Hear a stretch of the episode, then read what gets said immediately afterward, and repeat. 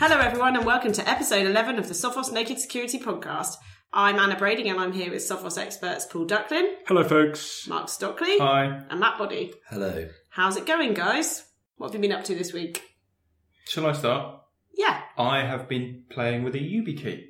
So I wrote an article uh, a couple of weeks ago about WebAuth and or WebAuthn uh, and FIDO2, and I bought myself a couple of YubiKeys, and I've been going around the web signing up for things, uh, using it for two-factor authentication, and I like it a lot. Ooh. Hold it up so we can take a photo.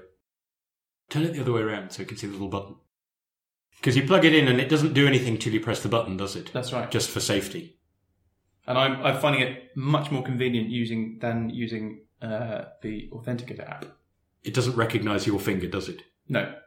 So I'm only using this for, as a second factor. I'm not using this as a But you can't just leave it lying around. You need to look after it, put on your keyring, keep it on your person away from everything else. correct. The good thing is that it is kind of like a what you call it a hardware security module. In as much as if you get it to generate a private key, you can then get the YubiKey to do cryptographic signing with the private key, but you can't copy the private key out of the device. So if you smash or destroy the device, you know there are no other copies of the private key around. So all of that problem where people accidentally upload their .ssh directory with the private key into GitHub or something can't happen. So there are some quite cool features well worth looking at. So this week I have been working very closely with a prospective new customer to Sophos. They, they've had quite a quite a few problems over the past few months, and they only approached us re- recently. And in I think it was in October, they realised that each email account was sending out thousands of emails each day. So by changing the, the passwords to everything, they've restricted access to the bad guys into their environment. But then the bad guys registered the same domain as theirs, just with a letter missing. Uh, and then via by doing that, they were able to start sending out emails to their, their the customers of this relatively small British organisation to, to, to try and get them to pay the money to the wrong address after knowing so much. And So this is what's known as BEC, right? Business email compromise business or email CEO, compromise. CEO or CFO fraud. Yeah, precisely. They've now changed. They've changed passwords. They've implemented two-factor authentication. So did they lose money? Not them, but they've lost a lot of customer faith in them. So don't delay, get 2FA today.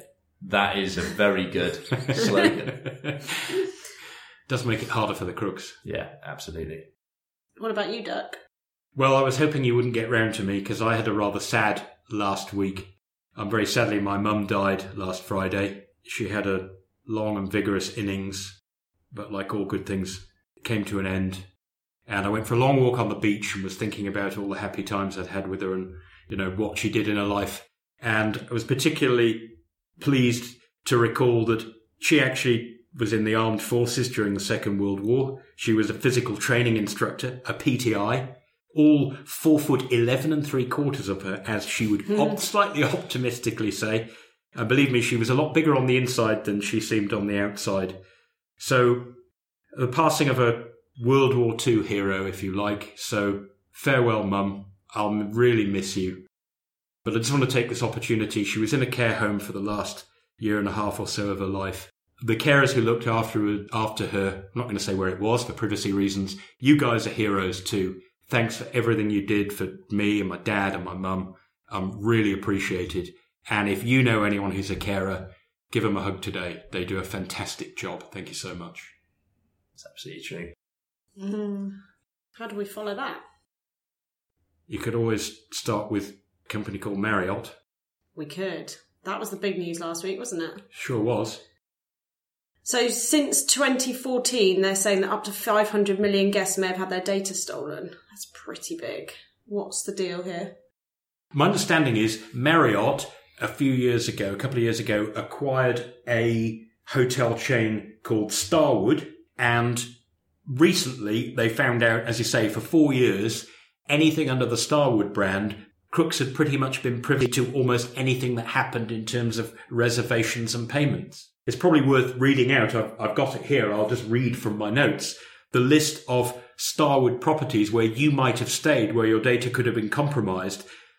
Starwood Hotels, W Hotels, St. Regis, Sheraton, Westin, Element Hotels, Aloft, the Luxury Collection, Tribute Portfolio, Le Méridien, Four Points, and design hotels. And what you may have lost is some, all, or any of name, address, phone number, email address, passport number, loyalty card number and account information, date of birth, gender, check-in and check-out data and other reservation stuff, payment card number and expiry date.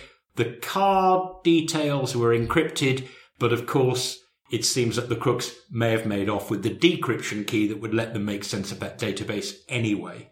So this is a huge thing, and it's pretty bad that they didn't notice for four whole years. This is something that I actually I've recently got back. I'm still slightly jet lagged from Australia, um, where I Struth! Struth, I agree. Um, and it, I had I had this argument with a with a hotel, a relatively small hotel out there that was just a singular hotel on its own. It was owned like a bed and breakfast almost, where they wanted to keep my card details on their system. But you'd already paid, right? I'd already paid through a hotel booking system. When they when I arrived at the hotel, they asked for my long card number, my CVV or whatever it is on the back, and then the uh, expiry date to be stored on their local, relatively. I, I have no idea what the encryption is Yeah. that they're using. I've got no idea how they're keeping that data, and I don't know. but you when can see a Windows. XP logo in the background. Yeah, precisely. Yeah, that's reassuring. So in the case of Marriott, um, so they potentially have taken all this data. What should customers do? The best advice I've read about that, and the cleanest and clearest, was actually written by our very own Mark Stockley, who I'm looking at now on Naked Security. Very simply, obviously, change your Starwood password because you should, you might as well assume that the crooks sniffed that out of memory at some point if you haven't already. And of course, if you if you use the same password somewhere else, don't do that. Keep an eye on your accounts is the best thing you can do because you didn't do anything wrong. But if there are any fraudulent transactions, they would presumably show up on your account. And if you see them, if you see something, say something, the bank will act and you probably won't be liable. And most importantly, when something as big as this happens, it's reasonable to expect that the crooks will jump in on it. So, you know, do a spam campaign that says, as you will be aware, Marriott's had this breach, blah, blah, blah, click here. And they're also offering a free data breach monitoring service that unfortunately shares its name with some spyware. Isn't that right, Mark? They refer to the name of the service that they're going to offer people for free for a year. Uh, and if you actually start signing up for it, it doesn't use that name anywhere. Oh, It's dear. called something else. But if you go and Google that name, yeah, you'll get offered lots of spyware for spying on your kids. Because that nearly caught me, because you say in the article, don't Google it. So I thought, oh, Google it. So, oh, that must be the right one, because it's talking about taking security seriously. And when I click through, it's, you know, why not put this software on all your devices and you can keep track of your children and you can monitor who's accessing your device. Hang on, I'm not in the right place. This is exactly the opposite How of is what this I want help? right now. Just watch out. Look out for emails that might be trying to capitalize on the fact that there will be legitimate emails circulating. Marriott has put out some decent advice on the things they will never ask you to do in an email. So go and read that. Um, watch out for your accounts and change your password. Yeah, I was going to say, I think, I mean, I, I would say this, but I think the best thing you could do is go and read the article on naked security because that sets out um, what Marriott have said in terms of how you can identify an email that's come from them. You'll also find a link through to the website with the information on it. So if you, if you get sent an email about this Marriott breach, you might get one from Marriott, but Marriott have told the world they're going to be sending these emails. Yes. So, so and the world will surely oblige. um, yes. So you can Yeah. expect that crooks will jump on top of that. So if you're if you receive, and it's not just emails either, it's emails or phone calls or messages of any kind. If you receive a communication from somebody who you think might be Marriott, go to the Naked Security website and follow the link Yeah. through to their website. Get one of the call center numbers and give them a ring and find out if it's true. What I thought was interesting about this breach is it, it shows that one of the problems that we're, that we're dealing with now is it's almost five years old. And so, you know, we were talking earlier about what, what should you do and what should hotels do? But actually, what we're dealing with now is the consequences of what hotels should have been doing four and a half, five years ago. It's all very well giving people advice for what they should do from now on. That's important. But you can't give people advice about what they should have done. And they may have to pay some fairly serious consequences for doing that. Yeah, if, you're the kind of company that thinks the words out of an abundance of caution are in any way meaningful, then don't wait until something bad has happened and now you're being abundantly cautious. Apply your abundant caution now if you haven't already. And I think also within the within Marriott's response, you can see how big organizations are learning from things that have gone before. You Yeah. can you can almost trace through the Marriott response and see where they've learned from what happened from Equifax. They haven't learned all of the lessons, but it seems you know it looks to me like it's a, a slightly better way of dealing with it. You can also read into what they're saying that they don't seem yet to have a complete grasp of what's going on. So No, and how could they, given the scale Yeah. of it? so, and the headline for most people has been okay, 500 million accounts have been compromised or 500 million accounts have been breached. But actually, what they're saying is, you know, 500 million accounts are at risk. So somebody had access to the Starwood Yeah. Guest network. What they may have done with that access is hmm. unknown, but they had access to do all sorts of bad things. And the fact that this is 500 million users, don't let that blind you to the idea that anything smaller is kind of irrelevant. And that's all we have to worry about. If you think about Matt's story earlier, a small company that had a small breach that nevertheless has indicated to their customers that they're not doing security correctly. And those customers are now seriously thinking about taking their business elsewhere. It might not be 500 million records. It can be five records. It's the message it gives to your, to your customers and your prospective customers that can be just as harmful. Yeah. We should probably move on, shouldn't we? Yeah, I was thinking that. Shade. Uh, the next subject is about a bug in Kubernetes. What's going on? Is that here? how we say it? Is it Kubernetes? I, well, Kubernetes. yeah, Duck's been coaching me. It's it's basically Is it? if you think that K is like a G and B and V are very similar, so the, it's a it's a it's a Greek word, ancient Greek word, and it basically it's the same word that in English is governor, gubernatorial Interesting, in the US. That's that's where the name comes from. And what it what it means in this case is it is the governor for container based apps. So before we describe the bug, we probably ought to do a quick refresh Yes. on containers. yeah, because they're not virtual machines, are they? Quite. No, they're, they're kind not. of They're mini very- no, virtual no. machines. Your yeah, the, the virtual machines is is um, you know very last decade. So last season. Kubernetes is a governor for containerized apps. Uh, containerized apps are apps that are packaged up into, uh, they're packaged up with all the things they need. So if your application depends on shared libraries or, you know, access to the file system or something like that. So you might have Apache plus PHP plus LibreSSL plus a few these scripts and those scripts. you can decide to do it that way, but it's, you might decide to have each one of those things in a separate container. Yeah. but they each have their own little bit of file system that they depend upon. Right. Or you might have them all in one container. Okay. But the point is, whatever your, Oh, so you can have a container made of other containers. oh, we'll get to that. Oh, God. So I was, I was. what could is- possibly go This wrong? is where I was attempting. so to begin with, we've got our container. The container, I want you to think of it as an app with its dependencies, and it's essentially a sandboxed environment. Okay. So it operates inside this container, and the app can do things inside the container, and it has everything it needs to run inside the container. So what, what wraps the container? Is that Kubernetes or is that the operating system or is it the CPU or all of the above? There are different container systems, if you like. So the most popular one is Docker. Right. So Docker is the thing that runs the container. You can have systems that depend on multiple apps. So you might have a website that requires a web server, a database, something like that. And you might put each one of those things in a separate container. Once you've put an app in a container, it should run exactly the same way wherever you've got it. So you can create something in a development environment and then you can put it through staging and then into a live environment and it will do exactly the same thing. And that solves a very, very serious problem. All right. It won't, so that it won't have one lot of DLLs here and then when you put it live, oh dear, it's all slightly different and Yeah. it falls apart. So if you use multiple containers to get something done, you can combine them together into something called a pod. And then for you, you might want to sort of scale up and down by having. degree in linguistics to understand all the bits in the system. Um, well, the most popular container system is Docker, and the Docker logo is a whale, and a pod is a collection of whales. And then So they chose the whale as a metaphor for slimming things down to their absolute minimum secure size, did they?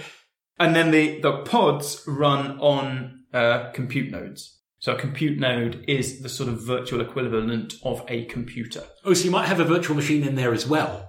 Yes. To run the So, pods. so typical setup would be you've got an actual physical server Yeah. subdivided in, with hardware virtualization that creates a number of compute nodes Yes. that all think they're separate computers. Yes. And then on the compute node, you have operating system virtualization, which um, carves things up into a series of pods, and each pod is composed of a number of containers. Okay, so everybody now understands what a container Yeah. is, what a pod is, and what a And it's compute also is. complicated. They need a governor, just like California or Washington or wherever. They do. So the governor is Oh, there boy. to do the automated deployment, scaling, management of these containerized applications. And unfortunately, the most popular governor of this kind, Kubernetes, has got a very, very serious bug in it indeed. So this is rated critical. It's got a 9.8 on the CVSS scale, which means 10. it's really, yeah, out of 10. So it, which means it's really, really, really, really bad. So the bug in question is CVE 2018 1,002,105. And it turns out that Kubernetes has got an API server component, an application programming interface over HTTP, which means it can work on uh, the web. The core of security should be there. That's the, the front door. Yes, like. that's it. That's the best way of thinking. Okay, so the API server is the front door. And in this case, it seems that if you knock on the front door in a way that you know will generate an error, the door remains ajar. So once you're in, You're in. once you're in, you're in, and there are there are two routes with this bug. There are routes for normal users. So if you're already a user on this Kubernetes system and you've got some sort of access rights to one of the pods, you can use this bug to escalate your privileges and essentially do whatever you like to any other pods running on the same compute node. So you log in as a regu- as yourself with limited powers, Yeah. and then you give the secret knock to make yourself into from a regular user into a super turbo full powered user, and the API server, the portal, is none the wiser. Correct. So what can you do? Once you're in there, so there's two routes in. I said one was what you've just described. Yeah. The, other, the other is that uh, the default configuration for Kubernetes actually allows for a completely unauthenticated user. So just Yeah. you can think of that as anyone on the internet. Uh, and there is a route through for unauthentic, or unauthenticated users to escalate their privileges as well. Why would you want an unauthenticated user at all? I think that's a question that they should have asked themselves several years ago. And maybe it shouldn't be the default. Your mileage may vary. So once you've once you've escalated your privileges, you can essentially do all sorts of damage. So you can access any secrets on any of those pods. Um, So if they've got a database of usernames, you can read it. Basically. yeah, you can deploy malicious code, and um, you can alter services that are running on the uh, compute node. So basically, that, it's okay. yeah, you can. But it was responsibly disclosed and fixed, right? Yes, as far it as was. we know. Patches are out there for uh, some people. The patches will have been automatically deployed. If you're running Kubernetes, make sure you're patched. If you go to the Naked Security article, follow the link through to the Red Hat advisory, you will also find uh, mitigation. So there's, you know, the, the solution is to go patch. If for some reason the patches won't work for you in your environment, there are also miti- mitigations that you can make. Because this could be a this would be a data thief's gold mine, wouldn't it? Yeah, this is bad. Finally, someone's hacked printers worldwide to print out pro PewDiePie propaganda. That's hard to say. What's the story? So uh, there is a little bit of a war going on, uh, and the war is going on between somebody called PewDiePie and a YouTube channel, uh, Bollywood YouTube channel called T Series. Both of which have a lot of YouTube subscribers, and they're battling it out for the number one position of having the most YouTube subscribers. What is going on at the moment? At the moment, people are trying to drum up support by for PewDiePie. Some people have purchased billboards uh, to try and say you should subscribe to PewDiePie and unsubscribe to T Series. You mean as in where you're driving along the freeway and there's a the billboard? freeway and there's a PewDiePie is the man. Precisely. But what somebody did was they went onto Shodan and they discovered That's the internet search engine for people who've left the wrong door open. exactly the internet search engine to be able to discover what ports are open on the internet. And what they've done is they've discovered that port 9100 is open on lots and lots of printers across the internet. HP Jet Direct, yeah. HP Jet Direct. And um, and what they've then done is they've then searched for any vulnerabilities in Jet Direct. They then found something called something called Pret. Pret has then allowed them to essentially um, print anything that they want onto all Port these printers. 9100 really, it should only be open inside your network and you can use it, you can use it to control the printer, but you can also send it a print job and print this thing out. Exactly. It So should if you've got it on the internet, somebody in another country can print anything they want on your printer, If you've got it on the internet, then, then you're possibly doing something wrong. including printing out an advert for their favourite YouTube channel. Precisely. So it's not, For someone else's favourite YouTube channel. So what what somebody yeah so what somebody has done is they have decided that they want to drum up some more support for PewDiePie. So on thousands of printers across the internet that had this port open, they've printed out a little advert for PewDiePie's at a YouTube channel saying you need to subscribe, but also at the bottom it says in little writing, by the way, your internet your printer's accessible from the internet. You should probably fix this. Oh, so they're kind of making out like they've done you a favour. I just have to. You're welcome. Well, I shouldn't be laughing, should we? It's not- No, yeah. it's not good. So, so actually, And that's somebody's fifty thousand, right? fifty thousand. Yeah, and that's it. my understanding is that they got eight. They found eight hundred thousand printers open, yeah, but figured, oh well, that's too many. That's that's too hard. we'll just start on That's the too much security advice. I'll just do the first fifty thousand, Yeah. and the other people can learn from the first lot. So somebody's claimed this as well. Someone called the the hacker giraffe, and in in traditional manner, they have. Um, firstly, they signed off the uh, the print jobs by saying from your your friendly giraffe. Yeah, I'm doing a long neck. you are. You've got. yeah, It's not really working, is it? Yeah, it doesn't come Uncanny. across well on on Apparently, audio. giraffes have the same number of vertebrae as a human. No They're way. just a bit bigger, yeah. so their neck's quite long. So So the this, hacker, this hacker giraffe character. I wonder if he's got a long neck. I uh, well possibly he baiting does.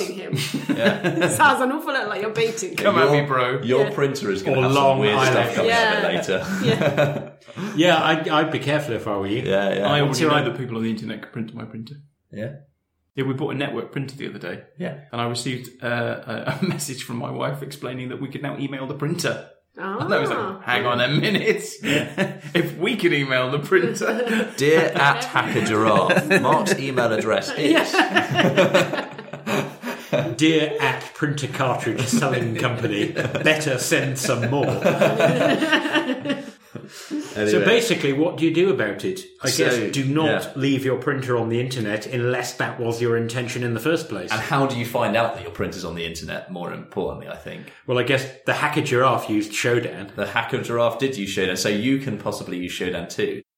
Go to your- Shodan, type in your external IP address, and it tells you what ports and what services are exposed to the outside world. So that's Now- what a crook can see, right? That is what the crook can see. Now, what, what is quite dangerous about Shodan is that it can't, it's sometimes not entirely accurate because there are dynamic IP addresses in the world, which means your external IP address can change every so often. So if you see some results and you think, hang on a minute, I don't have a, a web server. a web mail server. Yeah, exactly. What? then, well, that I, I hope I don't. yeah, uh, then then you can verify it by use something using something like Nmap or if you like graphical interfaces, ZenMap to be able to see for sure in real time what ports are open and what services are open to the outside. Now, if you want to nmap with network map yourself, yeah, you probably want to find a chum Yeah. somewhere else on the internet so that they can do it from outside your network. Yeah. There where they're seeing what a crook would see. Because Or- Shodan could be, it could be out of date. Yeah. I have somebody else's data.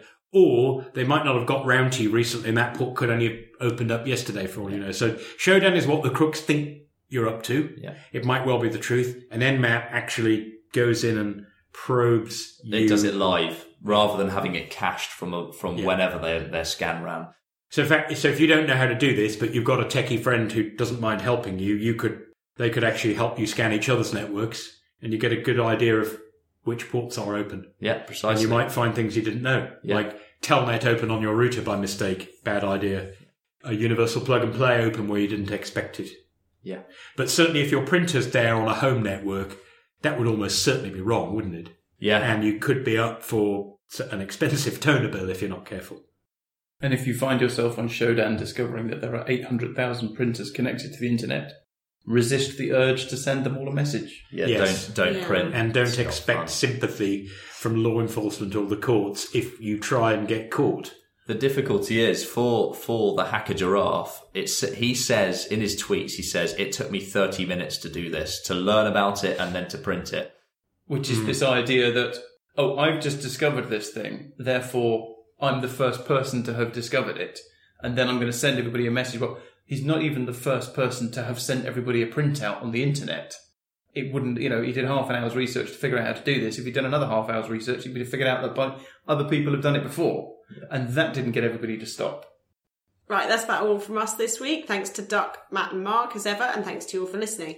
Please rate and review our podcast if you like us. It helps boost us in the charts and allows other people to find us. You can follow us on Twitter and Instagram. We're at Naked Security. And until next time, Stay, stay secure. secure. You were like a rapper there. Do you like it? That's super quick. Thanks yeah, yeah, yeah. Is that your grime roots?